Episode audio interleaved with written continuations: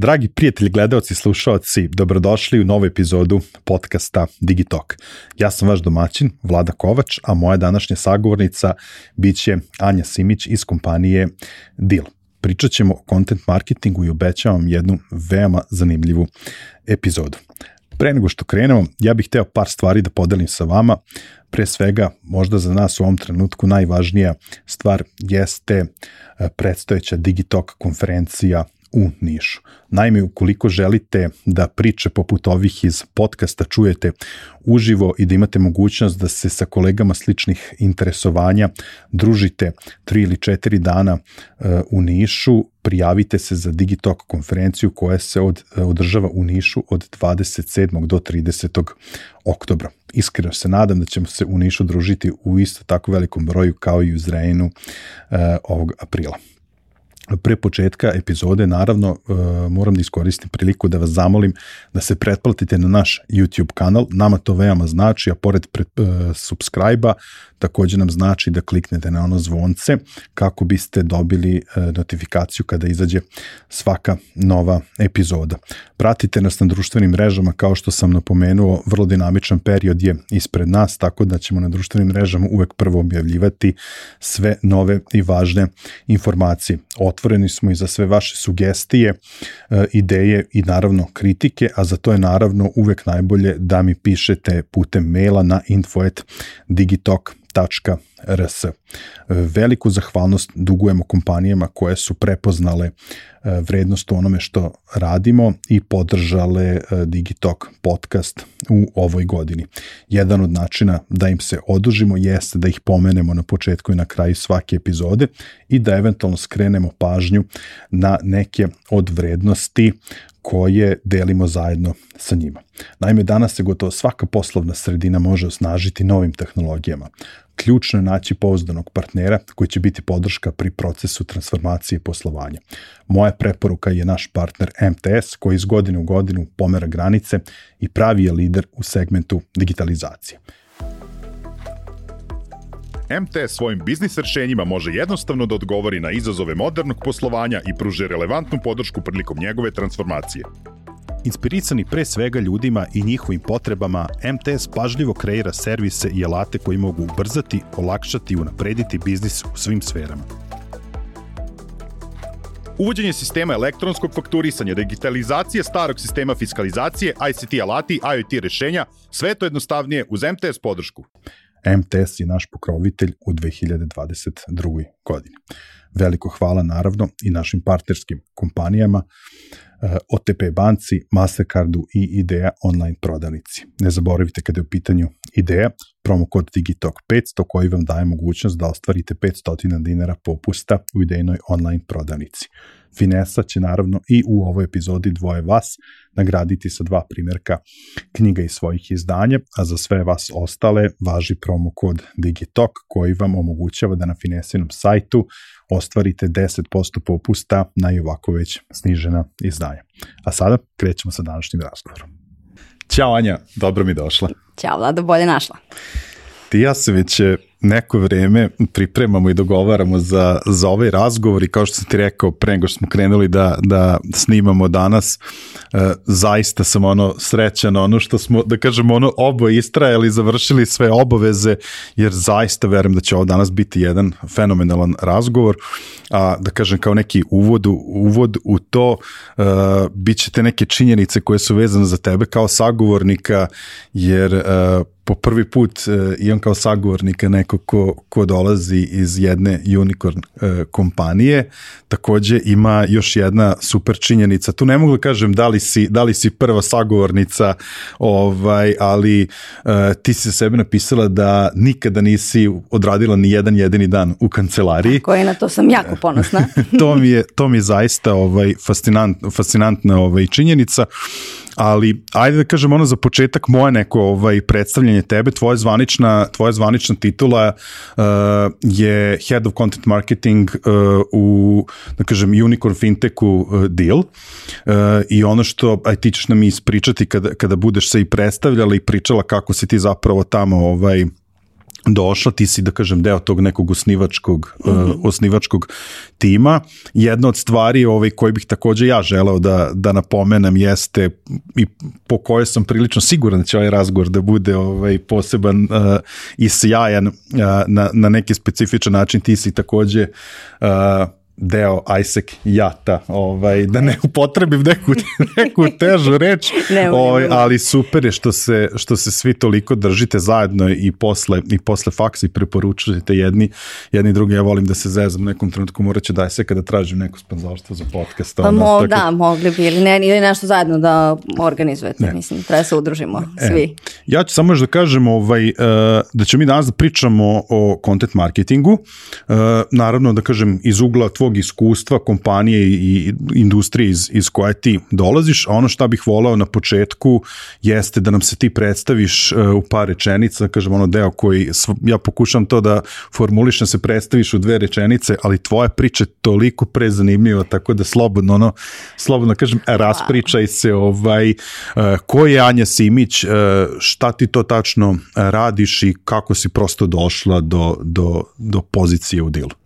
Ah, Ko je Anja Simić? To je, to je dosta teško pitanje i baš onako ima a, skoro da mi je neprijatno kad treba da pričam, pričam o sebi. A, sve je počelo iz moje ogromne ljubavi prema priči. Ja to, sad znaš ono kao, još kao dete volela. During the war. tako je, tako je, volela da, da priča, ali meni su nekako reči i jezici uvek bili zanimljivi. Kroz cijelo školovanje sam se vodila time i upisala sam komunikologiju na, na FMK-u, koja je onako uh, prosto tada bila, bio neki logičan sled. Sva što je tu nešto bilo, to je bilo neki možda FDU i tako, ali nema veze, držala sam se te priče i tih komunikacija, ajde tako da kažem. Um, i, I nakon toga sam uh, čak jedno vreme provela u Beču, tu sam malo ovaj, preko Vajseka istraživala svet preko, uh, vratila se, uh, radila za, za uh, Impact Hub koja je, koja je firma koja se bavi društvenim, e, podsticanjem društvenog preduzetništva. Jako mi je teško na srpskom da mm ovaj, definišemo ove stvari. Mislim, pričamo to o content marketingu,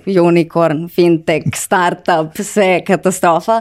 Ovaj, ali da, radila sam tamo, obavila sam se B2B, uh, B2C marketingom, radila community zajednica uh, i, i slično i onda sam napravila jednu malu pauzu i počela da tražim novi posao. I sad uh, kao što si rekao, spoiler alert, nisam nikada radila u, u kancelariji fizičkoj, um, pokušala sam da nađem posao koji je, koji je remote. E sad, uh, pošto sam iz Srbije, iz ovaj, jedne predivne zemlje, ali nažalost malo ograničene nekim administrativnim ovaj, a, granicama, pričama, kako već, da ne, ne uđemo sad u neku komplikovaniju priču. A, sve pozicije na svim tim platformama za remote poslove su bile ono, remote, ali u Americi, remote, ali uh, Evropska unija, remote, ali neko vreme koje meni ne odgovori. Meni je to jako teško palo, jer sam ja shvatila da sam ja svojim državljanstvom i svojim pasošem ograničena i da je meni oduzeto mnogo toga, samo zato što sam se to rodila tu gde jesam. I onda sam srećom ovaj, našla posao u tom nekom malenom tek na početku startupu koji se zove Deal, koji se bavi zapošljavanjem ljudi remote. Znači, deal rešava sve one glavobolje, probleme, papirologiju, isplatu, sa dealom nema granica. I to je nekako postala, postalo mesto gde ja mogu neku svoju ličnu misiju da kroz neku priču, opet da zatvorim krug, širim dalje i da, da prosto pomažem ljudima kao ja da, da rade ono što vole i ono što žele i ono u čemu su dobri. E sad, a reci mi, jel si ti u startu, ovaj, kada si zaposlila u dealu, prešla, uh, da kažem, na tu neku, došla na tu neku poziciju koja se bavi content marketingom ili je, da kažem, to bio neki proces, da kažem, traženja šta bi ti tu ovaj, najviše mogla da radiš? To, pa i da i ne. Ja sam, ja sam došla kao prva marketing osoba, bila nas je samo petoro i sad naravno ta prva osoba koja se bavi marketingom treba da radi sve. Znači, i kad kažem sve, mislim i sales i customer support i sve to, jel, pravimo se da nas petore u stvari ozbiljna firma.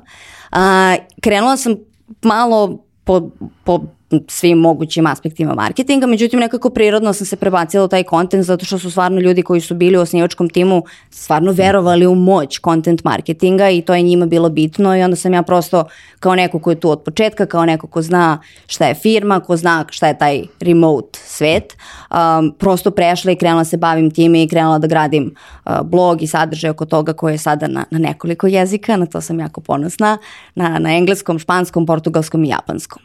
I Sjajno. ne, ja ne pričam sve te jezike. Sjajno. E sad, ovaj, za uvod samo još uh, jednu stvar bih voleo da, da, da kažeš ono na početku, kasnije ćemo se naravno dotaći toga uh, u razgovoru. Uh, iz ovoga što ste rekla kako tvoji po, početci vezano za Impact Hub, znači građanje te neke zajednice, community i sve to, ti si suštinski radila uh, B2C, da kažemo ono, marketing, a da. deal po prirodi, da kažem, same kompanije obraća se drugim biznisima, B2B. Da li je tebi to bilo, da kažem, ono, ta tranzicija, da kažem, nekako ono, prirodna i ono, si brzo to ukačila ili koliko ti je to bilo teško da se, da se prešaltaš? Uh, nisam imala mnogo izbora, pošto smo mi krenuli, uh, bili smo u tom akcelerator programu na samom početku, prema što smo zvanično lancirali i objavili svetu da postojimo. Uh, ideja jeste bila malo drugačija. Ja sam zapravo došla u deal i zaposlena u deal da napravim zajednicu freelancera, jer je to bila naša prva mhm. ciljna grupa. I to, ako super, to umem, to radim, malo sam nešto freelancovala i sama, totalno znam šta radim. I jednog dana dolaze uh, osnivači i kažu prelazimo na B2B. Ja, šok, in, infarkt sam dobila, u San Francisco smo bili, sećam se tog trenutka, zauvek ću ga se sećati. Ja kako, šta sad? Pa kao eto, shvatili smo, mentori su rekli, ovo je možda bolje, bolja pozicija, bolje, Rekao, dobro, super. Rekao, sve, sve drugačije, sve moram u džubre, bacim, sve moram ponovo. Kaže meni, ne, ne, nije, kao sve isto, pa ista infrastruktura, samo, samo pričamo drugim ljudima. Rekao, e, to je to. Moj posao upravo menja smer za, za ne znam, hiljadu stepeni. Da, da, da. Ali sam shvatila, ok, to je to, to je starta priča, idemo, krenemo, probamo. Ja ne znam ništa o ovome, hajde da se ja okrenem uh, content marketingu drugih firmi i Google i pretraživačima, krenula da čitam, krenula da istražujem i srećem imala sam tu podršku i tu veru tima da znam šta radim i nekako, valjda mislim da sam saznala. Pa ja mislim da jeste, evo, ovaj, pošto ćemo to ubaciti kao deo tvoje ovaj, uh, biografije u opisu epizoda, ali danas možemo slovno kažemo da ono što ti radiš, znači na, na, na, na blogu e, Dila to čita danas milione, milioni ljudi, je li tako? Jeste. Tako da onda možemo kažemo da si, da si ono baš, baš uspela. E, sada ovaj, da krenemo, da kažem, na, na ono glavno, glavno meso današnjeg, današnjeg našeg razgovora, to je content marketing. Mi smo se malo bavili ovom tematikom ovaj, u Digitalk podcastu, ali da kažem, uh, nikad iz, uh, iz ovakvog jednog mm -hmm. ugla, a ono, definitivno nosiš ono neverovatno iskustvo, znači gradila si jednu priču, jedan kanal komunikacije u jednoj kompaniji koja je danas ono važi za, mislim prosto koja je unicorn kompanija, to svi znamo šta, šta znači i mislim da će, da kažem ono, doprinos ovog razgovora zaista biti takav da, da ćemo moći malo više da ljudima objasnimo šta danas, eh, šta danas content marketing u svetu biznisa mm -hmm. znači. E sad, ajmo da krenemo sad sa nekim osnovama, ovaj, šta je po tebi content marketing? Uh, content marketing je po definiciji, prvo da krenemo zvanično pa ćemo da dekonstruišemo, uh, je marketing pomoću plasiranja nekog sadržaja. Znači svak, svaka neka firma ili čak i osoba, možemo pričamo i content marketingu jedne individue, jel, ako pitanju lični brand, uh, stvara određen sadržaj koji može bude u različitim formatima. Može da bude na blogu, može da bude video format, mogu da budu webinari, e-kursevi, uh, šta, čak i postoji na društvenim mrežama, sada mogu da spadnu u content marketing. Ja lično volim ove duže formate, ovaj, meni su nekako društvene mreže nešto sam ostavila iza sebe ovaj, eh, kad sam se prosto prebacila na, na, na pravi, pravi content marketing, ali sadržaj. E sad, to je pitanje šta je sadržaj, sve je sadržaj danas je sve sadržaj, a, ali je to, to prosto neka definicija. Meni je content marketing kreiranje sadržaja koja priča neku priču koja je informativna, koja je edukativna i koja je zabavna. Jer pričamo o nekim ljudima koji prosto žele da nešto saznaju, pa je onda naše mesto da tom nekom pričom u kom god formatu probudimo znatiželju o temi i onda direktno ili indirektno plasiramo svoj proizvod. Ja, sad, ja mislim da je ovde uh, možda važno da, da podvučemo dve, dve stvari, a to jeste da danas content marketing nije ograničen formatom. Tako je. Sama si rekla, znači može da bude i, i video i blog, verovatno može i podcast ili tako. Može, naravno, naravno. blog. Ovaj, i, ovo drugo, I ovo drugo što si rekla, znači da je negde njegov zadatak da informiše, eduka i da probudi tu znatiželju, znači nije a priori da proda. Nije. E. Nije, nije. Uh, može da bude, ali zavisi kada, kako i gde se on plasira. Uh, tu sad ulazimo u onaj marketinški levak koji ima top middle i bottom, jel? I sad što je, jel, dublje, ovaj, dub, dublji uh, put ka tom levku, to je prosto drugačiji sadržaj. Recimo ono što mi radimo u dilu i ono što se inače radi, na tom top of the funnel, odnosno sam, samom vrhu levka se prosto edukuje. Edukuje se naša ciljna grupa ili neko ko, ko prosto želi nešto da sazna više o toj temi. Ti ljudi nisu spremni da, da kupe taj proizvod ili ne mora da bude kupovina, mislim to može da bude prijava na konferenciju, ako je konferencija da, da, da, krajni cilj. Prosto nek prodaje bude krajni cilj, makar za ovaj razgovor, da, da ovaj, ne komplikujemo. Um, oni, I tu su uglavnom one teme koje su šta je nešto. Znači to prosto da saznamo šta je nešto, neki koncept, neki pojem i sledeće. Pa onda idemo malo niže, onda tu ulazimo u kako se nešto radi. Pa onda recimo u slučaju dila mi sad objašnjamo kako recimo funkcionišu uh, međunarodni bankovni transferi to recimo niko ne zna, ovaj, ali se mi trudimo da prosto nekako to malo da, da, da. približimo ljudima i onda na samom kraju su direktni koji su benefiti šta tačno može se dobije korišćenjem proizvoda koje mi nudimo. Plasiranje tih proizvoda, eh, tih eh, priča je, je dosta različito. Naravno, mislim, tu sad ulazi priča o SEO-u koja mislim da je ne, neizostavni deo content marketinga, ali što je nekako dalje taj funnel, to je uh mhm. -huh. teže plasirati i tu više resursa i više uh, pomoći drugih timova i drugih ljudi uh, mora da bude uključeno da bi to zaista stiglo do osobe koja je ta naša ciljna grupa. E sad, ovaj, ono, ako sam te dobro shvatio, znači, da kažem, kada prođemo ceo taj proces, odnosno sve ovo što si rekla da, da, da radi content marketing, onda drugi delovi marketinga se bave, da kažem, ovom krajnjim nekom prodajom, je li tako? Tako je, ne. tako je. Mislim, samom prodajom se, se bavi prodajni tim, jel? Ovaj, to je uvek, ono, ja, mislim da je u nekoliko epizoda ovaj, tvog podcasta spomenuta taj, taj polurat, prijateljski rat pa da, između da, prodaje i marketinga. Marketing troši pare, uh, prodajni tim zarađuje pare, ali stvari mislim to je, to je ipak tim, to je jedan tim i prosto gde ja stadoh ti produži, marketing tim radi do jedne tačke, onda Tako prodajni je. preuzme i to je to. Tako je. E sad, super mi je što si pomenula uh, i, i, i SEO ovaj, i oko toga smo ono pričali pre, uh, pre početka snimanja, snimanja epizode. Uh, ja koliko sam tebe, tebe uh, shvatio, znači taj neki dobar, uh, dobar kontent ne može, ne može da kažem, je neodvojiv od, od uh, SEO sesija, jest, tako? Jest, da, neodvojiv je zato što prosto mi možemo da, da napišemo najbolji članak na svetu koji ima sve informacije na određenu temu, ali ako taj članak nije vidljiv, nije vidljiv.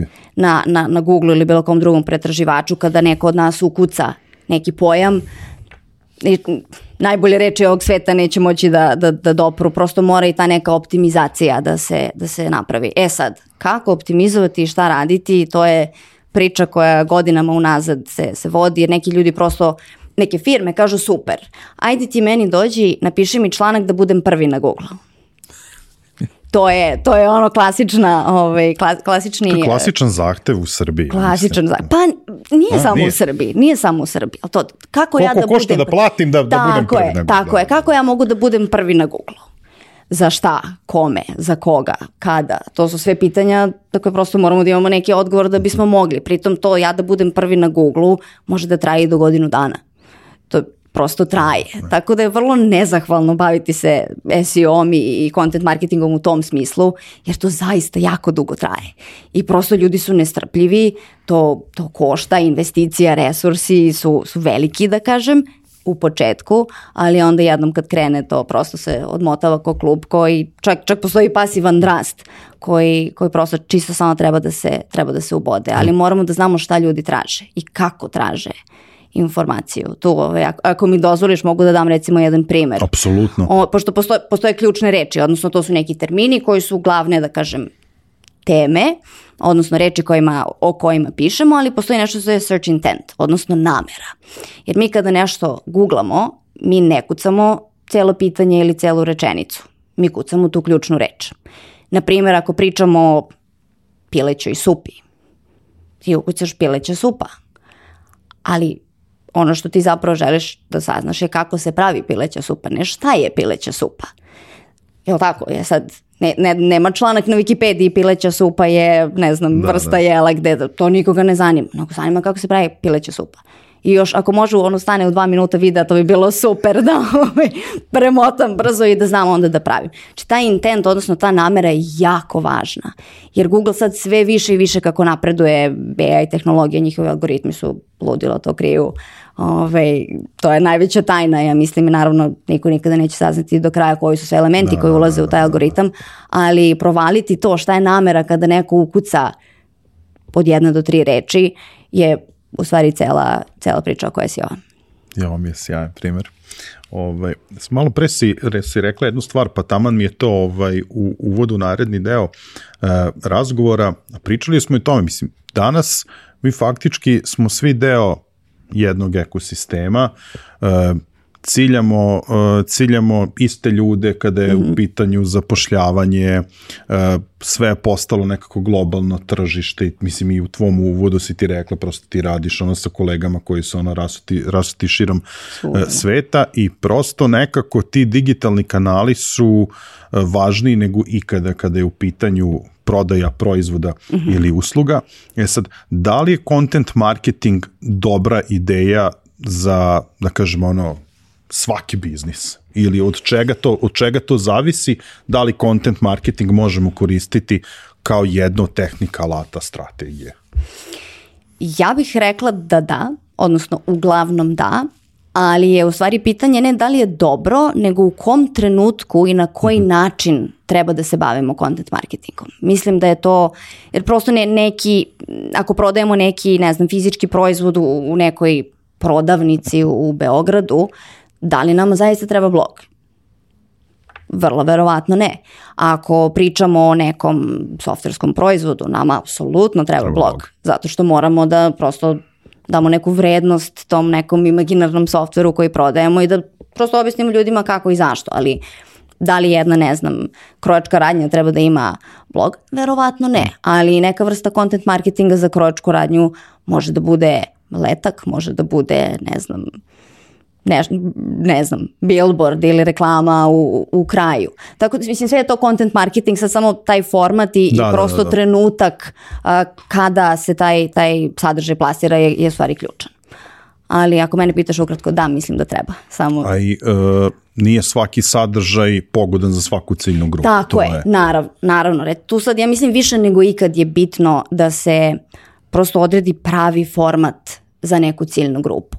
I ja sad to rec, vidim sa TikTokom recimo. Ja nemam TikTok, nekako mi se to čini kao, kao da sam previše stara za TikTok, a ne znam, prosto nisam, nisam u tom. Uhvatila sam svoju sestričinu jed, jednog dana i rekla, molim te ovaj, objasniti tetki šta je taj TikTok. I ona mi pokazala, to, to je bio trenutak kada sam ja shvatila da, da prosto TikTok nikada neće biti ovaj format za mene, ali recimo danas su ljudi nestrpljivi. Danas ljudi nemaju vremena sad oni da čitaju 2000 reči ako žele da saznaju nešto brzo. Njima treba 5 minute hack, njima treba reel od 90 sekundi ili minut koliko već traje da saznaju nešto. Znači moramo da odredimo ko je, ko je naša ciljna grupa, šta oni, kak, gde se oni ponašaju, kako se ponašaju, gde, gde konzumiraju sadržaj. Ali ono što je meni zanimljivo jeste da u stvari baš imaš taj B2B, imaš B2C marketing i to neko plasiranje kao ovo pričamo o biznisima, ovo pričamo o individuama, u stvari ne, mi uvek pričamo o individuama, samo zavisi u kom okruženju ih zatičemo. Ako pričamo o B2C, onda su to ljudi koji prosto ne znam, traže nove patike ili ne znam, traže da, da nešto kupe, da negde otputuju. To je lična potreba i neku ličnu potrebu njihovu rešavamo. A i tim istim ljudima u B2B-u pričamo, samo su oni u poslovnom okruženju. Njima rešavamo neki problem na poslu.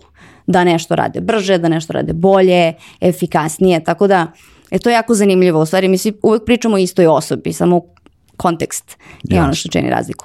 Pretpostavljam da, da takođe zavisi i od ciljeva koje postavljaju biznisi Tako sebi. je.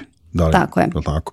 Ove, malo pre, uh, nisam hteo da, uh, da širimo priču kada si pomenula, uh, kada smo pričali, kratko se dotakli SEO-a, ovaj, ali sad tu postoji par stvari koje bi možda vredelo ljudima, ljudima napomenuti kada si rekla da ceo taj proces uh, content marketinga uvezanim sa, sa SEO-om da to prosto traje, da je taj proces konverzije je, je duži.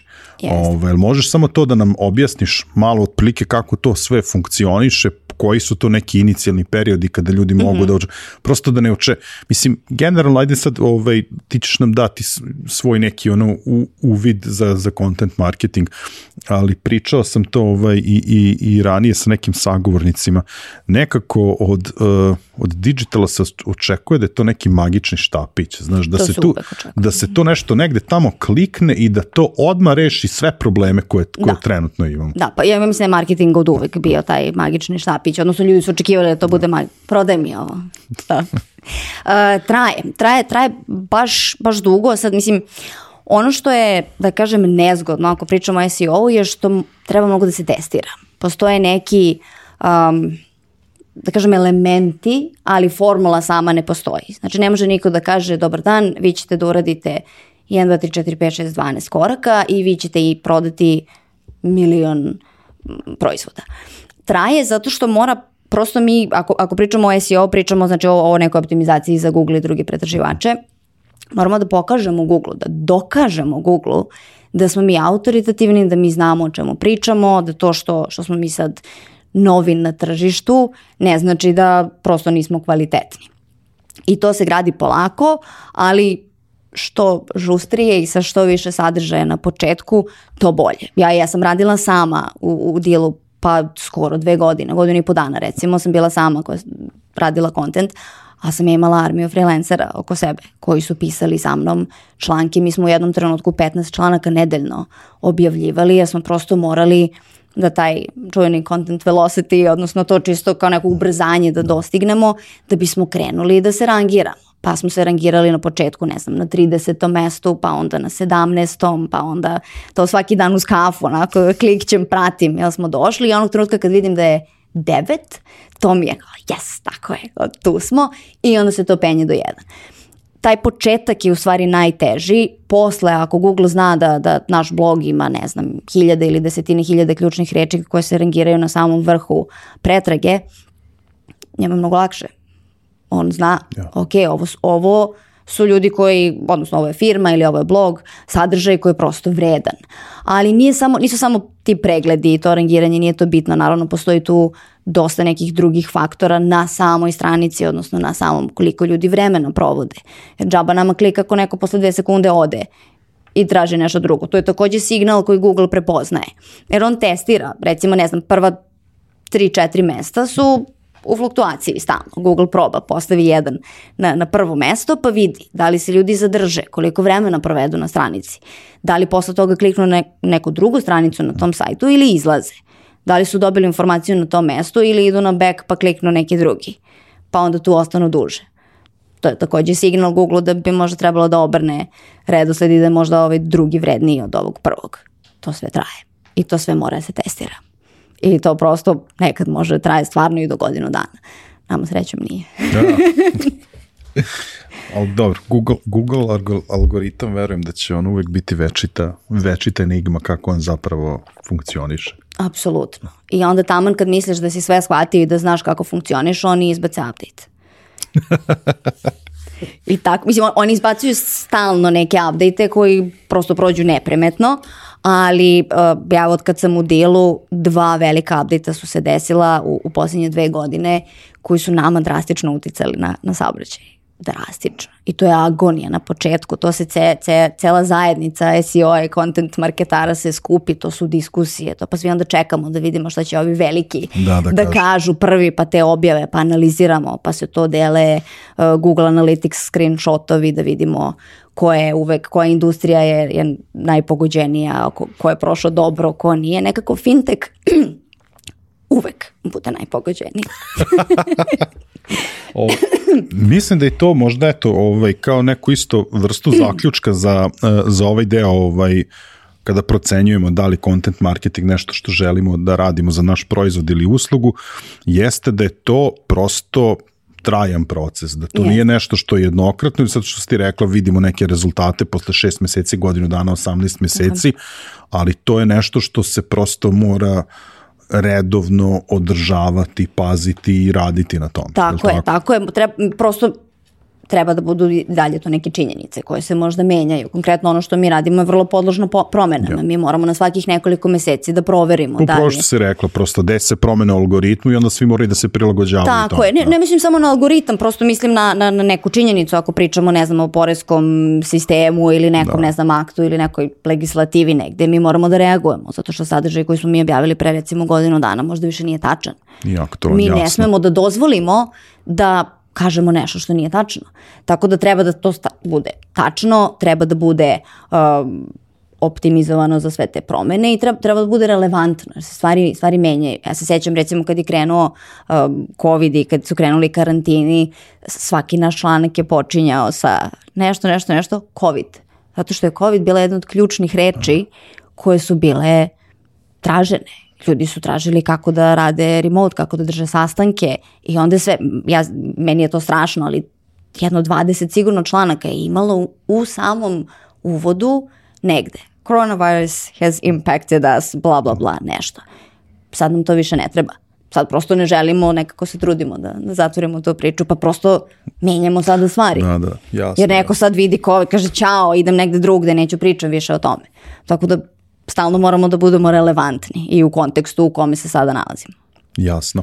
E, vole bih da prođemo i taj neki proces e, planiranja. Znači, od trenutka kada se odlučimo je hoćemo da, da uđemo u content marketing je to što nama, e, nama treba.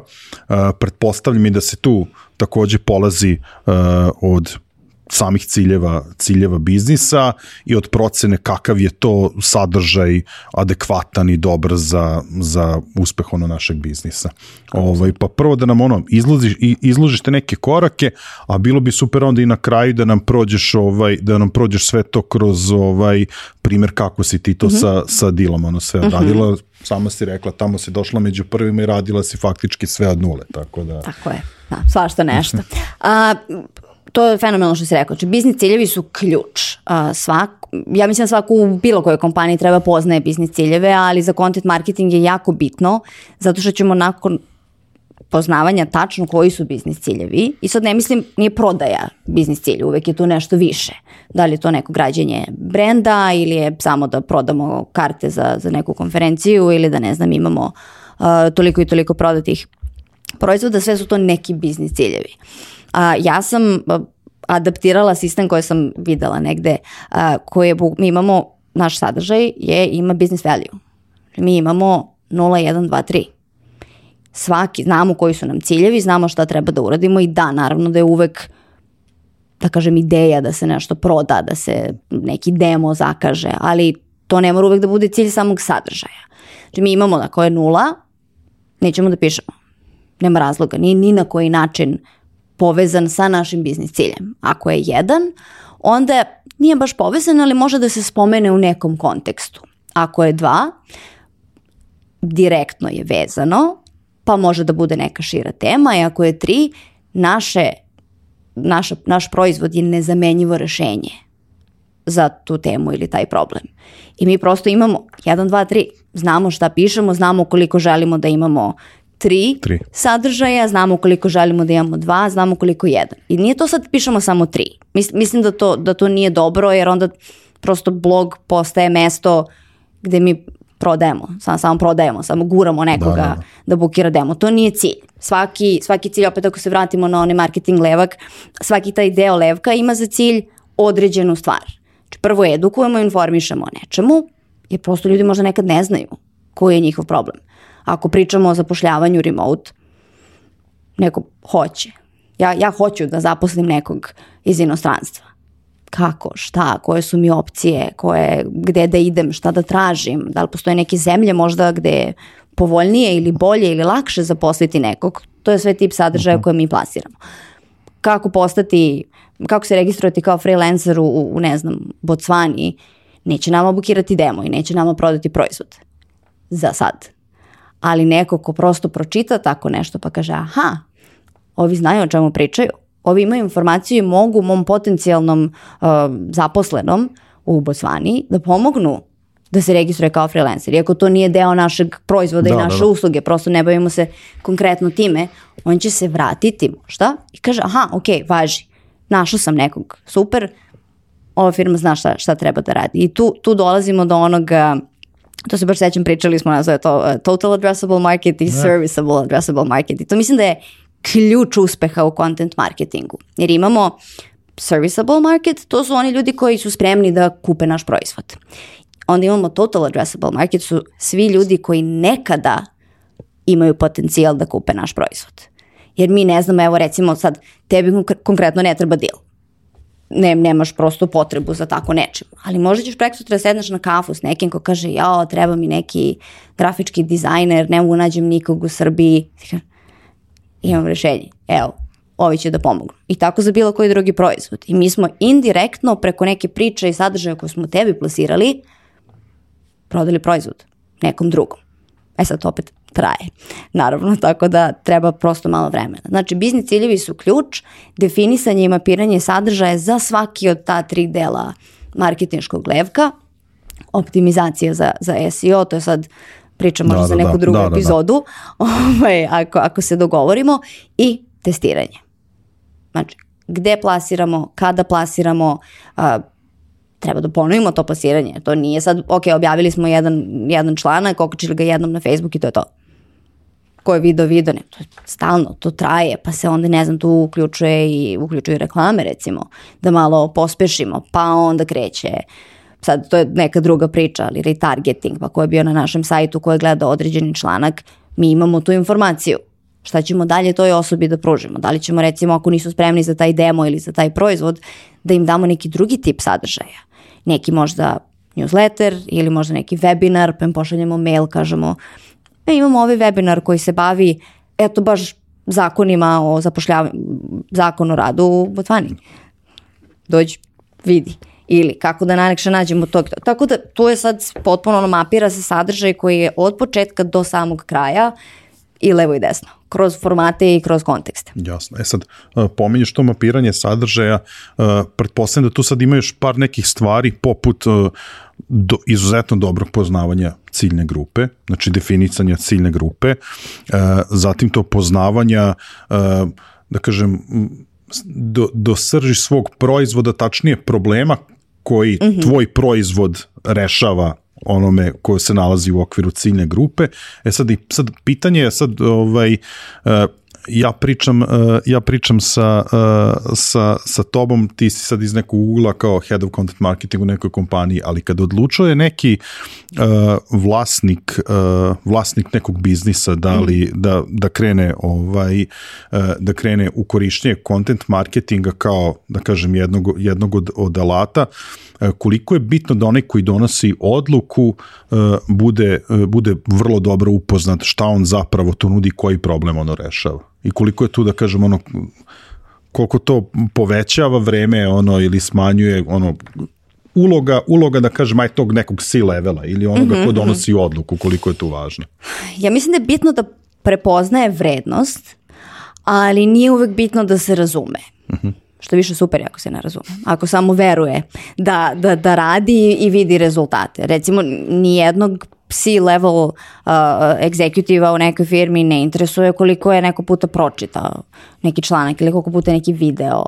Sem ako nisu neka ono, medijska ovaj, platforma i slično. Tada je jako bitno. Ali to, to njima nije toliko bitno. Njima je bitno da li se biznis ciljevi uspostavljaju i da li je, da li je to, to na mestu. Tako da ja bih rekla, bitno je da se veruje, naročito zato što traje, zato što je investicija isprva do, veća, da kažem, odnosno prosto moraju neki ljudi da sede tu i nešto da pišu, a ne vidi se odmah. Tako da bitno je da, da, da veruju u to, ali ne nužno da se razumeju u to. To je, ja mislim, ovaj, nešto što je najvažnije, ali da, svakako poznavanje ciljne grupe, a, razumevanje tih problema, to nije, to nije stvar za jednog čoveka, ni, ni neko ko sedi u marketing timu ne zna do tančina ko je ciljna grupa, ko, ko je koje reče recimo koristi a, osoba koju mi pokušavamo da plasiramo proizvod. Tu dolaze recimo prodajni timovi. Sad sam to teo da te sede. pitam, znači kad Mhm. kažeš nije to do jednog čoveka, znači pretpostavljam da je komunikacija i koordinacija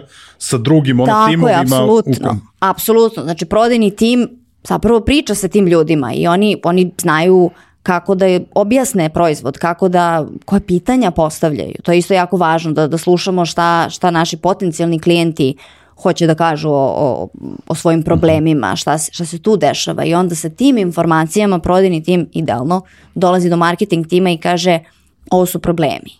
Neko me je pitao za tu i tu stvar. Hajde da napišemo neki sadržaj o tome. Možda recimo i customer support da bude vrlo, vrlo, vrlo značajan, zato što tu dolaze ljudi koji imaju pitanja, direktna, konkretna pitanja. A ima i ljudi koji su, treba mi pomoć, ne znam kako da uradim ovo. I sad neko iz customer supporta dođe do content tima i kaže, neko me je pitao kako se ovo radi. Jel imaš nešto? Mislim, meni se to dešava skoro svakog dana. Dođe mi neko, e, jel imaš članak na tu i tu temu? I onda se ja igram ovaj searcha i pokažem im kako to sve ima lepo na našem blogu, ali prosto Da, da, po- da. poznajem sadržaj malo bolje pošto ga moj tim piše, tako da komunikacija je ključna tu, da se prosto sve potrebe i sve od, od to šta nam treba do koje reči koristimo. To, to je jako bitno. Jer mi možemo da, da definišemo to i pođemo od sebe kako bismo mi objasnili taj proizvod, a to možda nekom ne znači, ne znači ništa. Ove, naročito to kad krene engleski, kad krenu te neke komplikovane legalne i administrativne reči i terminologija, to niko ne kuca u Google to. Jasno, jasno. Jer možemo sad, bolim te, da pređemo onda na primjer, ovaj, kako si ti to radila ovaj, sa dilom, da kažem, od tog planiranja, SEO, strategije, ono, mislim, prosto ajde ti si, ono, rekli smo, radila si, radila si to od nule, malo pre uh, si pomenula, znači imamo, da kažem, ono, mapiranje tih nekih, ono, potreba, uh, pretpostavljam, ključnih, uh, ključnih istraživanja, ključnih reči, eto, čisto ono, u par rečenica da, da ljudi shvate eto kako se to radi, jer pretpostavljam da je u ovom trenutku možda blog kao najpoznatiji vid ono content marketinga, mada bih sad mene da mislim da me pitaš pre, da si me pitala pre dve godine, verovatno bih ja odmah rekao blog, mm -hmm. sad možda više ovaj, nakon godinu i po iskustva u podcastu, možda bih ono prema videu naginjao. Nešto malo, ne, recimo, do, do, dotaći ćemo se i toga, pošto sad nam je plan da krenemo Aha. video, ovaj, da radimo. E, kako se to radi? Pa e, na početku imamo ciljeve, znamo što želimo da postignemo, od nečega mora da se krene. A, ja sam krenula sa prvom celinom koja mi je nekako bila najbliža i koju sam smatrala da je najkorisnija ljudima, a to su upravo ti uvodi kako se postaje freelancer u različitim zemljama. Ja sam predložila da mi napravimo 120 i koliko već članaka, pošto te informacije imamo, one su javno dostupne na sajtu vlada, odreć, znači ne, izmišljamo ništa, sve konkretno pričamo i pričamo jednim jezikom koji je ljudski. Jer ja, ne, ja nisam našla sajt ni jedne vlade, niti bilo koji zvanični sajt neke ono, državne institucije koja priča normalnim rečima. Ja čitam ono na srpskom, na engleskom, ja ne razumem. Ja sam rekla ne, mi ćemo pričamo jezikom koji je normalan, koji je svakodnevan, koji će ljudima da Nije pomogne. administrativni. Tako je, nije administrativni. Birokratski. Ono je kad, mislim, poznajemo mi sve te reči pojedinačno, Tako ali je. prosto u jednoj rečenici nemaju nikakvog smisla. Nama Ti je- boli, zaboli te glava posle Tako jedne je, nama je rečenice. mnogo važno da sve bude po, po pravilima i po zakonu. I na početku ono što bi trebalo da se radi jeste istraživanje konkurencije. Jer treba da znamo prosto gde smo mi u sistemu svih tih proizvoda i svih tih rešenja. Naravno sad to je malo klizav put, može tu da krene malo ideje da se preuzimaju, pa ali mislim što u stvari nije toliko loše, zato što mislim ja čvrsto verujem da je baš dosta toga već izmišljeno i već napisano. Niko od nas sad ne izmišlja toplu vodu Da, na blog člancima, samo na neki način drugačiji to govorimo, nekim drugim tonom, nekim drugim, dajemo prosto nek, neki naš lični pečat i time podižemo vrednost. Ali vrednost je svakako tu. Tako da istraži se konkurencija, mapiramo šta mi želimo, odradi se uh, jedno jako naporno i dugotrajno istraživanje tih ključnih reči, koje opet grupišemo po nekom smislu u zavisnosti od naših biznis ciljeva i onda se krene. Znači tu sad ima gomila alata naravno koje možemo da koristimo i za istraživanje i da ubrzamo proces i optimizacije za te ključne reči i sve. To je sad druga priča, ali sve to krenemo i onda vidimo, pustimo i čekamo. Pa ako se za mesec dana ne desi ništa, mi onda malo dotegnemo, popravimo nešto, popustimo i tako dalje i tako dalje i to prosto nikad ne prestaje. Ali na tom samom početku je jako bitno da se što više sadržaja objavljuje. Ali ja prosto nekako volim to sistematično da, da, da radim, da prosto u nekim grupama um, ili temi nekoj ovaj, objavljujem. Taj. Mislim, može i za podcast isto. e, sad sam to hteo kad si rekla to mm -hmm. dosta i često da se, da se objavljuje. Ovaj, uh, mi isto ovaj, ono, dobijemo tako neka pitanja, stoje ljudi koji žele da pokrenu ono podcast, to im je zanimljivo i sve to pa pitaju i sad kao, ja, pa kao vi pravite, ne znam, pauzu, ne znam, leti ili za novu mm -hmm. godinu ili kad ste bolesni, kao, ne, mislim, prosto nema pauze, algoritam YouTube-a je takav, Dobre. pošto ono, prosto kod nas se podcasti najviše konzumiraju preko mm -hmm. YouTube platforme, uh, YouTube-ov algoritam voli kad si ti ono konzistentan, kad postoji Dobre. ta neka redovnost, kapiram da je tako slično ovaj, i, i, i kod pretraživača. Apsolutno, ja, ja nisam verovala da, da je prosto, mi smo evo sad če, ja skoro četiri godine sam u dilu i četiri godine postoji, postoji blog. Sad smo radili na nekom velikom projektu i mesec dana nismo objavili ni jedan članak. Napisali smo ih mhm. sto, ali ni jedan nismo objavili jer prosto planiramo na drugom delu sajta to da, to da držimo. Da me opao saobraćaj posle samo mesec dana. Četiri godine su potpuno nebitne, opao. Nije na nulu, naravno, ali prosto Google kaže, ha, ok, ovi su možda na nekoj pauzi, možda ne rade, možda nije, da, da. možda su bolesni na odmoru, kako već, pa malo smanji. Pa on mi kažemo, ne, ne, ne, ne, tu smo, tu smo, evo nas. To sve za sve to, mislim, svaki algoritam tako funkcioniše. Mislim, ne, nije samo algoritam, ako prolaziš svojom ulicom i vidiš da četiri dana ne radi prodavnica u kojoj kupuješ mleko svakog jutra, pomislit ćeš da više ne rade, naći ćeš neku drugu. Nećeš ni proći da, više da, pored nje. Da. Mislim, prosto tako mi funkcionišemo. Mislim, mi smo robovi nekih navika, tako da imamo i navike u konzumaciji sadržaja. Uh, ja bih ovde samo još dve stvari uh, pomenuo koje, koje si ti meni kad, ovaj, spomenula kada smo dogovarali, uh, dogovarali epizodu, a baš se tiču ovoga čisto da, da ljudi mogu i taj aspekt ovaj, da, da imaju negde u glavi kod tog uh, planiranja, da na tom nekom početku uh, da je bitan samo taj trafik, znači saobraćaj, mm -hmm, da se mhm. vidi da, da prosto ono, skupljanje lidova dolazi, dolazi kasnije, je li tako? Da, dolazi. Mislim, ne mora, ali uglavnom je tako, no, tako. jer na početku mi informišemo, edukujemo. To je, to, je, to je prvi neki. I trafik je dosta tu bitan jer se to akumulira i prosto ljudi počinju da znaju, da znaju čime se bavi određena firma koji je proizvod i tako dalje. A, ja mislim, i to sad opet se vraćamo na, na, na C-level i na veru. Oni odmah hoće lidove, da, ali je da. jako teško da na početku budu lidovi. Ja se nekako uvijek fokusiram na taj trafik, na saobraćaj, da što više ljudi sazna za nas, da naviknemo što više ljudi da mi pružamo neku vrednost kroz sadržaj i onda krenemo da se bavimo tim nekim nižim nivoima tog funnela, tog marketing levka i onda im krenemo taj neki lead generation.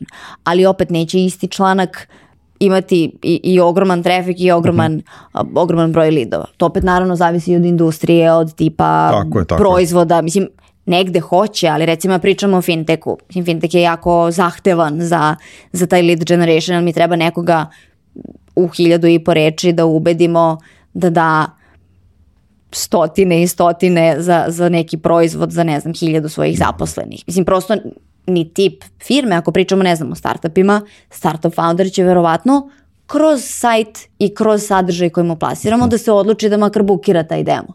Dok imamo recimo enterprise firme koje imaju hiljade zaposlenih njih sigurno nećemo ubediti jednim člankom da, da, da, da bukiraju demo, kažu aha, super, može, evo ga. Ne, to su procesi, to je, ne znam, due diligence, to su templeti, to je legal team, to je finance team, to je board, to traje, to mislim po, po dva, tri meseca može da traje taj, taj ceo ciklus prodajni.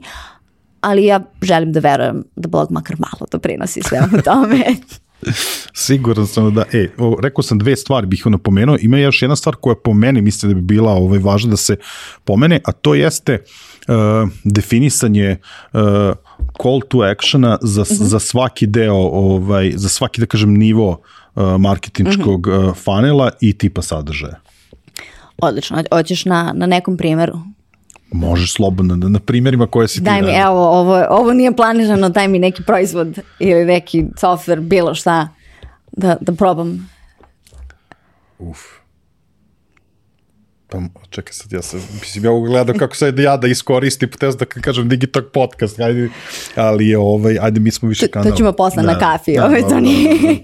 Ajde slobodno neki tvoj, ovaj, sad si me zatekla, on obično nisam navikao da dobijem pitanje ovako. Da, vidiš kako je sad nama sa ove strane. Uh, evo ako da uzmemo neki proizvod koji je recimo, uh, recimo konferenciju da uzmemo. E, može. Eto, to je nešto što se jel dešava svake godine uzmimo. Znači nama je prodajni ciklus do godinu dana. Znači taj top of the funnel, odnosno sam vrh, bi možda mogao da bude neki zabavno informativni sadržaj. Znači ako priča, ako je konferencija, ne znam, o um, ne znam, zdravlju, recimo, onda bi taj neki da kažem, mikrosadržaj mogao da se mhm. plasira pre toga. Znači, gradimo autoritet, pa su to onda neki saveti, naravno u zavisnosti od tematike cele konferencije, pa su to mogu da budu na društvenim mrežama neki postovi, naravno ne svuda i ne na svim i ne na isti način, jer naravno. prosto jedna poruka se šalje na TikToku, jedna na Twitteru, druga na Instagramu.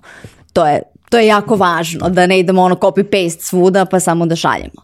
Pa onda to mogu da budu neka gostovanja, pa neki, ne znam, webinari recimo, da probamo da, da damo deo svoje vrednosti pre te same konferencije, pre tog finalnog cilja. Da im damo nešto što je besplatno. Ljudi mnogo vole kada je nešto besplatno.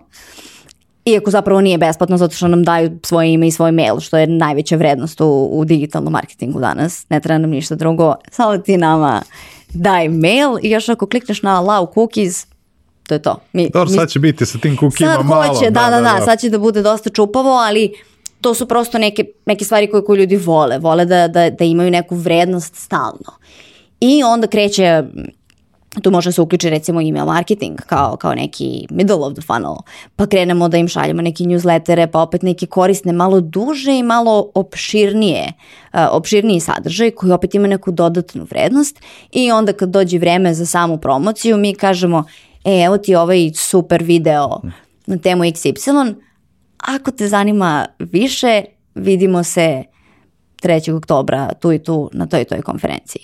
To prosto tako, stalno navikavamo ih na taj sadržaj, to je ono microdosing, ovaj, malte ne, kroz različite formate, da bi onda na kraju taj call to action bio kupi naš proizvod, prijavi se i tako. Znači ne možemo mi njima da tražimo da se prijavi na konferenciju ako je konferencija za 10 meseci i mi smo tweetovali to prost, prosto nije, nije dobar call to action. Call to action može da bude pročitaj ovaj blog, pa na blogu može da bude call to action prijavi se na newsletter, pa u newsletteru kažemo evo ti ovaj PDF besplatno, pa onda posle četiri PDF-a u newsletteru kažemo e krenule su prijave. To, mislim, to, to se prosto tako radi, mislim, svi smo, svi smo to i videli, nije sad to nikakva neka velika nauka. Ili je? Sjajno. Super si primjer ono uzela, tako da. Ali na kraju kad se budem odjavljivao, napravit će naš ono call to action, da se ljudi prijeve na digital tako konferenciju, je, tako, tako, da ona nije za 10 meseci, ona je za nepuna dva meseca, tako da iskoristit ću onda tvoj savjet već u ovoj epizodi. Ove, e, finalni deo e, razgovora ostavili, ostavili smo, da kažem, za, za taj neki možda najkonkretniji segment e, kako da kreiram i da plasiram svoj mm -hmm. sadržaj ja to da prođemo ovaj kroz to mislim da je to ovaj opet da kažem po, po, po nekim ono stavkama šta, šta to treba ono koristiti kako postaviti sve od početka mislim da, da smo onda s ovim razgovorom ono zaista dali jedan uh, ozbiljno kvalitetan ono materijal svima onima koji sad da li žele da se bave content marketingom ili žele ili budu želeli prosto da, da ga koriste u svrhe ono kao promocije svojih proizvoda ono i usluga. Ili ako budu si level da prepoznaju pravu vrednost. ali znaš, to sam te malo pretio da ti kažem, možda sam ja se tu pogrešno ovaj, izrazio, jer ja uvek ono, uh, mi smo nekako okrenuti ovaj, našem ovde, ovde tržištu i kada sam te to pitao kao da, da li sad uh, oni koji donose odluku koliko treba da i da poznaju i da kažemo na aspekt content marketinga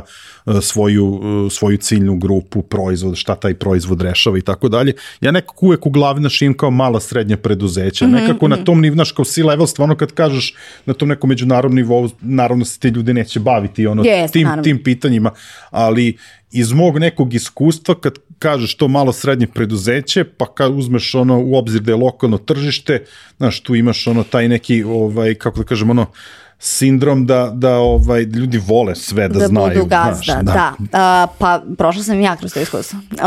Ovaj, to, ja mislim da je neminovno na početku. To, iako prepoznaju vrednost ili ne, razumeju se i ne vole da budu uključeni. Ne, to, to, to. I meni je, meni je omiljeno, to, mislim, to se dešava uvek i svuda, a, kad dođe neko ko prosto uopšte nije, iz, uzmimo a, a, malo srednje preduzeće, dođe menadžer ili neki a, osnivač, direktor, kako već, i kaže, "Ah, imam super ideju, hajde da napišemo članak o XYZ. I sad neki, neko ko se bavi content marketingom je u ozbiljnoj dilemi, zato što možda to nema nikakvog smisla iz, iz perspektive content marketinga. Možda niko ne traži takvu vrstu sadržaja, ali šefu baš zanimljiva tema. I onda reći šefu ne ili ipak napisati pa nema veze. Pa onda ako niko ne pročita, onda će da bude zašto ovaj moj članak nije videlo 500 miliona ljudi. A srećom postoji način da se, da se to reši i to su brojevi. Ja sam e, ne znam kako, prosto ja mislim nikad više matematike u marketingu u kome se ja bavim, nikad više reči u onome što vide ljudi, ali za toga su sve brojevi. Ja sam istrenirala sve ljude kad mi prilaze, čak, čak i moj tim, da mi dođu sa brojevima. Bilo je ranije, e, imam super ideju. Koliko čega? Koji je search volume? Koliko ljudi mesečno pretražuje to? Koji je potencijal za, za posete sajtu? Koji je keyword difficulty, što je isto SEO? Znači koliko teško, koliko nam treba linkova sa drugih mesta da bismo se mi rangirali. To, su, to, je, to je sve čista matematika zapravo. Oni sad dolaze, e, imam ideju XYZ, search volume je toliki, keyword difficulty toliki, ovo ovako, ovo ovako. Business value, dva. Pa kažem, zvuči kao odlična ideja. Idemo. Kada jednom shvate svi ti šefovi, kada, prosto kad se argumentuje nešto, idealno kroz brojeve, zato što svi oni vole brojeve, jer se između ostalog i novac u brojevima ovaj, definiše, jel? Pa onda kažeš ne, zato što to neće videti više od toliko i toliko ljudi, a mi ako znamo da nama treba recimo 20.000 poseta sajtu za jednog klijenta zatvorenog, nemamo nikakav ono, povrat investicije. Ako im se tako objasni, oni kažu, to je to, ok, nećemo to da radimo. Tako da na početku, ja sam imala problem na početku da to sad to kažem ne šefu, ali sam onda shvatila da, mislim, postoji razlog zašto ja sedim tu, a on sedi tamo. Prosto ja, ja um, umem da objasnim, jel opet rečima, ali i brojevima, da li je nešto dobra ideja ili nije. Jer se sve to na kraju na neki broj svodi. Mm, Barem ja tako mislim i mislim da da je to bitno za, za uspešnost content marketinga. Ja ne, slažem se, slažem se. Ovaj, sad sam, kažem ti, ono, malo si me ono trigiralo, rekao daj da objasnimo ono, ovaj, na, na, što, na što sam mislio. E sad se vratimo, ono, rekao sam kao posljednja celina, kako da kreiram i da plasiram ovaj, svoj sadržaj, pa da prođemo samo eto kroz, uh, kroz te neke ono korake od toga da li je blog dobra ideja ili koji je format ono sadržaja adekvatan za moju ciljnu grupu, grupu pretpostavljam da su to neki ono prvi koraci. Jesu, jesu, to su prvi koreci i mogu recimo da, da, da podelim uh, šta smo radili za deal, a šta smo radili za, za Roots koja je firma koju smo koji je deal kupio, tako da su onako sad, mislim svi, svi smo mi sad deal, ali prosto drugačije, pogotovo što i dalje su oba sajta i oba bloga a, live. A, za deal smo mi rekli na samom početku mi smo mi želimo se predstavimo kao jedna ozbiljna firma koja ima puno znanja o stvarima o kojima drugi ljudi ne znaju. I za nas je odmah bio blog idealan format, jer tu možemo da objasnimo, ako ga strukturiramo kako treba, neko može da preleti pa da nađe šta mu treba, tu je onaj blagosloveni uh, control find, odnosno com- command F, ovaj, koji nam ubrza ceo proces nalaženja te informacije. I nama je blog bio prvi. Pa smo onda kasnije krenuli na PDF-ove, znači nama je taj, taj duži format bio bolji jer smo prosto želi sve da objasnimo ljudima, ne možemo to da, da smanjimo u, u ne znam, Da, da. neki ono jednominutni video. Ali recimo Roots, Roots, Roots ima uh, svoj, uh, svoje pluginove za, za različite HR stvari. Za Slack. I tu je da kažem ekipa malo drugačija. Oni imaju sličan, ali opet različit ton kojim se obraćaju. Zato što su oni više okrenuti tom nekom uh, teki, HR, to su ljudi koji znaju malo više o tehnologiji, to su ljudi koji prosto žele, recimo jedan od tih pluginova je Corrections, ono, random spaja dvoje ljudi iz, iz remote tima da se upoznaju tokom jednog 15-minutnog razgovora. I sad kako, kako mi da privučemo ljude da kupe proizvod koji prodaje povezivanje ljudi u 15 minuta? Znači ne možemo, mislim, niko ne ugla sigurno koji je najbolji proizvod za da. povezivanje ljudi u remote timovima tokom 15 da. minuta. I recimo za njih blog isto radi, ali za njih recimo radi mnogo više oni, oni listicles, odnosno top nešto. Da, da, da. 15 da. najkorisnijih uh, saveta za vođenje sastanaka, uh, 20 uh, nebuđavih ideja za uh, team building.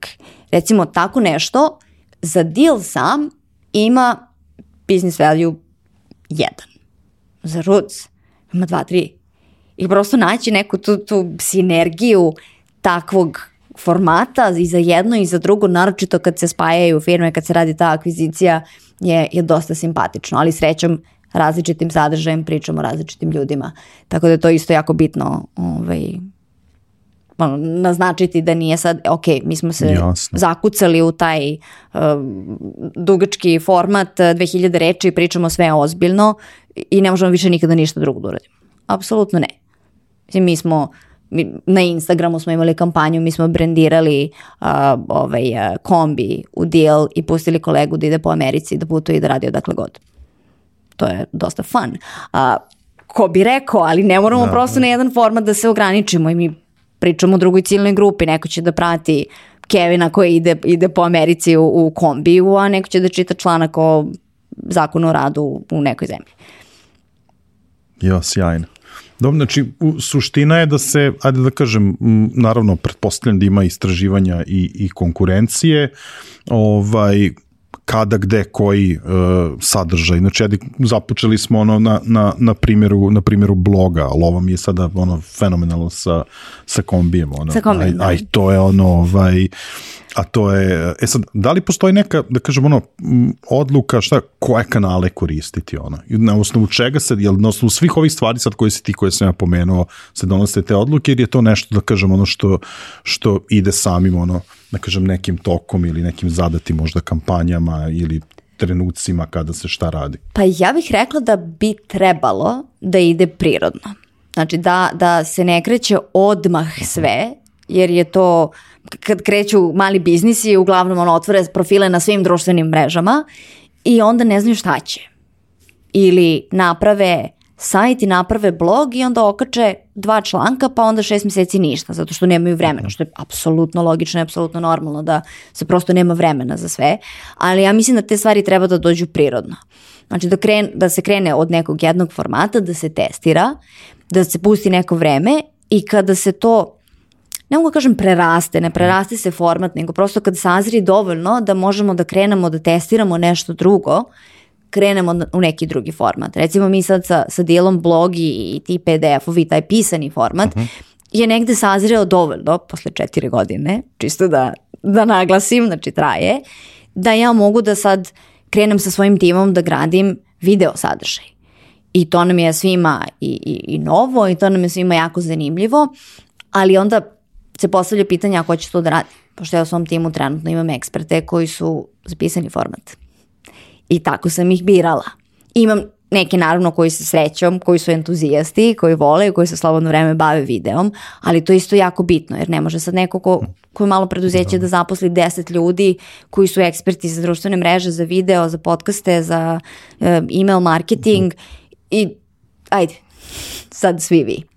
Tako da je to uvek ono da li, da li zaposliti nekog mlađeg ko svašta zna ili zaposliti nekog starijeg ko tačno zna šta radi, pa onda uvoditi ljude koji imaju potencijal.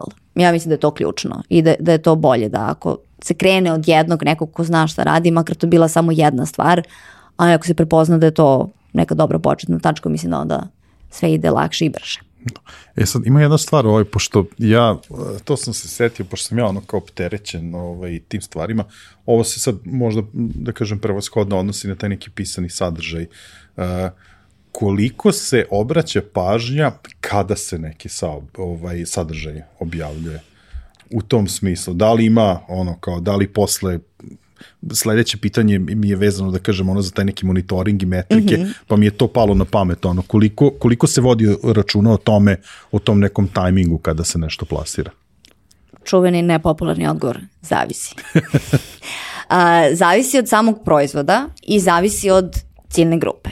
Recimo, kod nas vreme nije bitno, uh mhm. -huh. zato što smo mi globalna kompanija koja plasira globalan sadržaj i mislim ja ne mogu da tempiram pošto neko spava, neko je budan da, u da, da, datom da. trenutku. Ali recimo ako pričamo o nekom brendu ili nekoj kompaniji koja, koja je lokalna, da li grad ili država nema veze, a, tu apsolutno možemo da kontrolišemo kada se sadržaj plasira.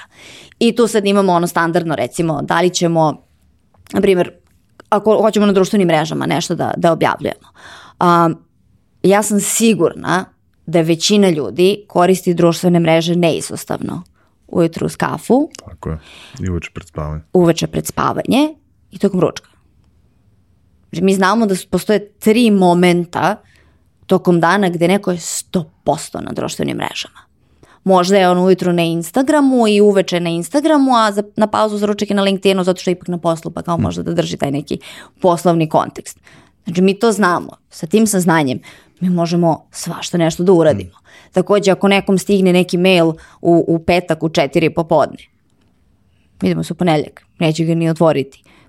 Možda hoće, ali ne, neće prosto da, da. delati ne, ne, jako, u skladu sa tim. Jako mi je drago, zato što ja, mislim, ja sam to ono, na osnovu svog nekog iskustva, jako newsletter ne šaljem u ponedljkom i petkom ne objavljujemo petkom neke članke, ono sad da li da. blog ili ukoliko imamo sradnju s nekim medijima, nemoj petkom da se objavi članak, ono, ponedeljkom su svi ne znaju da im je glava od obaveza, sad ćemo baš da Tako da čitamo je. moj, ono, Tako je, ali ja mislim da zavisi, treba da se radi taj benchmarking i po industriji, uh -huh, uh -huh. Uh, jer to dosta zavisi, ja sam sad, ja sam ušla u analitiku kada, pošto mi isto imamo newsletter, pa sad hoćemo da, da radimo neki AB test, da vidimo, slali smo ga četvrtkom, uh, na, ciljna grupa su, su radnici, ovaj, nisu, nisu klijenti, I sad razmišljamo da možda utorak da ga pošaljemo. Da. da li će da napravi razliku? Pa smo čitali, pa smo gledali benchmarking, ima benchmarking za ceo email marketing, odnosno za newslettere, pa ima posebno za fintech. Tako da opet je to kontekst. Znači ako šaljemo recimo, ne znam, ako smo kompanija koja prodaje patike, vikendom je super slati newsletter o patikama. Zato što više mislimo o patikama kad da. smo vikendom u patikama, nego preko radnog dana kad verovatno nismo u patikama. Iako mi možda jesmo, da, da, ali da. ovaj, prosto ako smo u nekom radnom okruženju. Tako da Mislim, to, to sad ne, može to bude upravo, ono, to si alhemija. Da, da, da. Ove, ali, ali u suštini to, samo razmišljamo kako se ponaša osoba koje mi plasiramo nešto. Šta radi? Je, je li ide autobusom? Ili ima svoja kola? Hoćemo da stavimo u autobus reklamu ili ćemo da stavimo na billboard? Da. E, malo pre si pomenula uh, AB testiranje, pa mm -hmm. sad i u kontekstu toga, ja mi, mislim, verovatno ovaj, uh, sve negde na kraju interesuje način na koji se to prati mm -hmm. i, i meri, pa kada je u pitanju, da kažem, kada su u pitanju metrike, kakve one postoje što se tiče content, uh, content marketinga, uh, kako, ti, kako ti sprovodiš taj monitoring u smislu kako, kako budeš siguran da je sadržaj koji plasirate da, da je on dobar, kako, da kažemo, kako testirate ono vaše ideje? A, svaki test treba da krene, content marketing ili ne, treba da krene od određenih hipoteze. Ja sad obično mislim, često se dešava, neobično, ajde neću da, da generalizujem, često se dešava da ljudi hoće sve nešto da testiraju. I onda 17 ist, različitih stvari u isto vreme pokušavaju da testiraju. Mi nećemo znati koja od 17 stvari je napravila neku razliku. Znači, krenemo od jedne hipoteze koja treba da bude definisana što preciznije moguće. Znači, ako objavimo 15 članaka nedeljno, očekujemo da će se uh, uh, saobraćaj za blog povećati za toliko i toliko. To je naša hipoteza.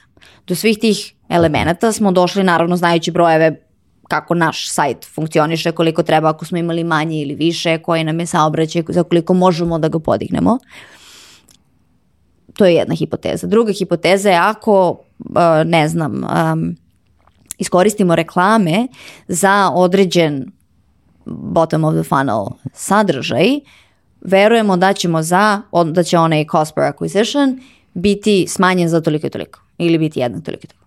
To- je naša hipoteza. I sad šta mi treba da uradimo da bi se sve to desilo? Ako se vratimo na 15 članaka, znači meni za to treba mm, 15 ljudi ili ne znam ako znam kojom brzinom pišemo i tim, recimo da pišu tri članaka nedeljno, znači možemo sa timom koji trenutno imamo da odredimo i onda pratimo svaki dan uz svaku kafu koju popijemo tokom dana, kliknemo jedan refresh i vidimo. Možda ne radi, možda nam je potpuno pogrešan, pogrešna ideja bila, ali ako ništa makar znamo da nešto ne radi. Tako da to optimizacija i probanje na, na tom nekom mikronivou može da napravi veliku razliku. Recimo naslov može da se testira. Jer ako pokušamo naslovom da privučemo neku, neku osobu, mi možemo da ga skratimo, da ga produžimo, da pomerimo broj sa sredine na početak. To neverovatno koliko tako neke male stvari mogu da naprave ogromnu razliku. Odmah ti kažem naslov današnje epizode, sigurno ćemo da privučemo ono neke, neke nove pratioce. Dobro, ne, nisam tela da iskamčim. Ne, ne, meni je stvarno sjajno. E, Za blok metrike si mi napomenula da, da postoje primarne i sekundarne. Postoje primarne i sekundarne i one, uh, mislim postoje primarne i sekundarne, uh, da, ali nisu uvek iste. To samo ono, ono što, što ja smatram primarnim i sekundarnim ne znači da treba svakom da budu primarni i sekundarni. To neko tu može napraviti neku modifikaciju, ali recimo ugrubo, te primarne su ono što smo već spomenuli tokom razgovora. Znači to je poseta sajtu, to je, to je broj lidova, to su te neke da kažem veće metrike, dok imamo sekundarne koje su, su faktički praćenje ponašanja ljudi na stranici, odnosno na sajtu. Pa tu onda imamo koliko, ne, koliko je vremena neko proveo na stranici, onda imamo bounce rate, odnosno da li neko izašao sa našeg sajta posle jedne stranice ili nastavio svoju putanju. Ta putanja je idealno ka, ka izlazu i ka demo ili ka to onom kupi proizvodu. Tu sad postoje, mislim, dolazi se do detalja gde se prati uh, uh, bukvalno ono scroll depth, odnosno koliko dugo neko scrolluje, Scrolluje, dokle da. scrolluje i onda se sa svim tim, kako se miš kreće, gde zastaje, to su sad sve neke informacije koje mi možemo da, da dobijemo naravno pomoću gomile alata i na osnovu toga mi plasiramo taj call to action, mi plasiramo, možemo da tempiramo pop-up recimo. A ako znamo da provedu uh, 30 sekundi, damo im recimo 15-20 sekundi da pročitaju šta su imali i kažemo ako želite još, evo ga pop-up. Ne kažem da sad treba da vrišti, naravno može to da bude neki ono dole na ne znam chat bot ili jel treba to, to, to recimo baš, baš često viđem i način sad su naše ove, kompanije to provalile, taj chat bot koji kaže ja sam ovde ako treba pomoć Da. I onda Piše. ako, ako, ulaziš, ovaj, ako ulaziš na sajt sa, sa mobilnog telefona, izleti ti chatbot i u 90% slučajeva ne možeš da ga to ne, skineš sa ne, ne, ne, ekrana. ne, ne, to ne, ne želim uopšte da ulazim u, u, u to, ali to je opet poznavanje ciljne grupe. Da li, da li ulaze sa telefona ili ulaze sa, sa desktopa. To bi ogromnu razliku pravi. Ogromnu razliku. A šta se dešava, na primjer, ako vidimo da je neko konzumirao naš sadržaj, ali, da kažem, nije, nije to dovelo do, do te neke ono, željene njegove reakcije ili pomenula se konferenciju, dođe sajt konferencije, pa ono ne, ovaj, ne prijavi se za, za kartu. Kako, ili imamo tu neke, da kažemo, šta tu tvikujemo onda? Imamo, ali tu... Ja bih sad- Optimizacija, konverzija, ili tako nešto? Mo, možemo, naravno, taj, taj, uh, taj conversion rate optimization je, mislim, to je na, nauka za sebe, ali tu sad content uh, prelazi iz tog nekog, uh, iz neke glavne uloge u sporednu ulogu. Aha.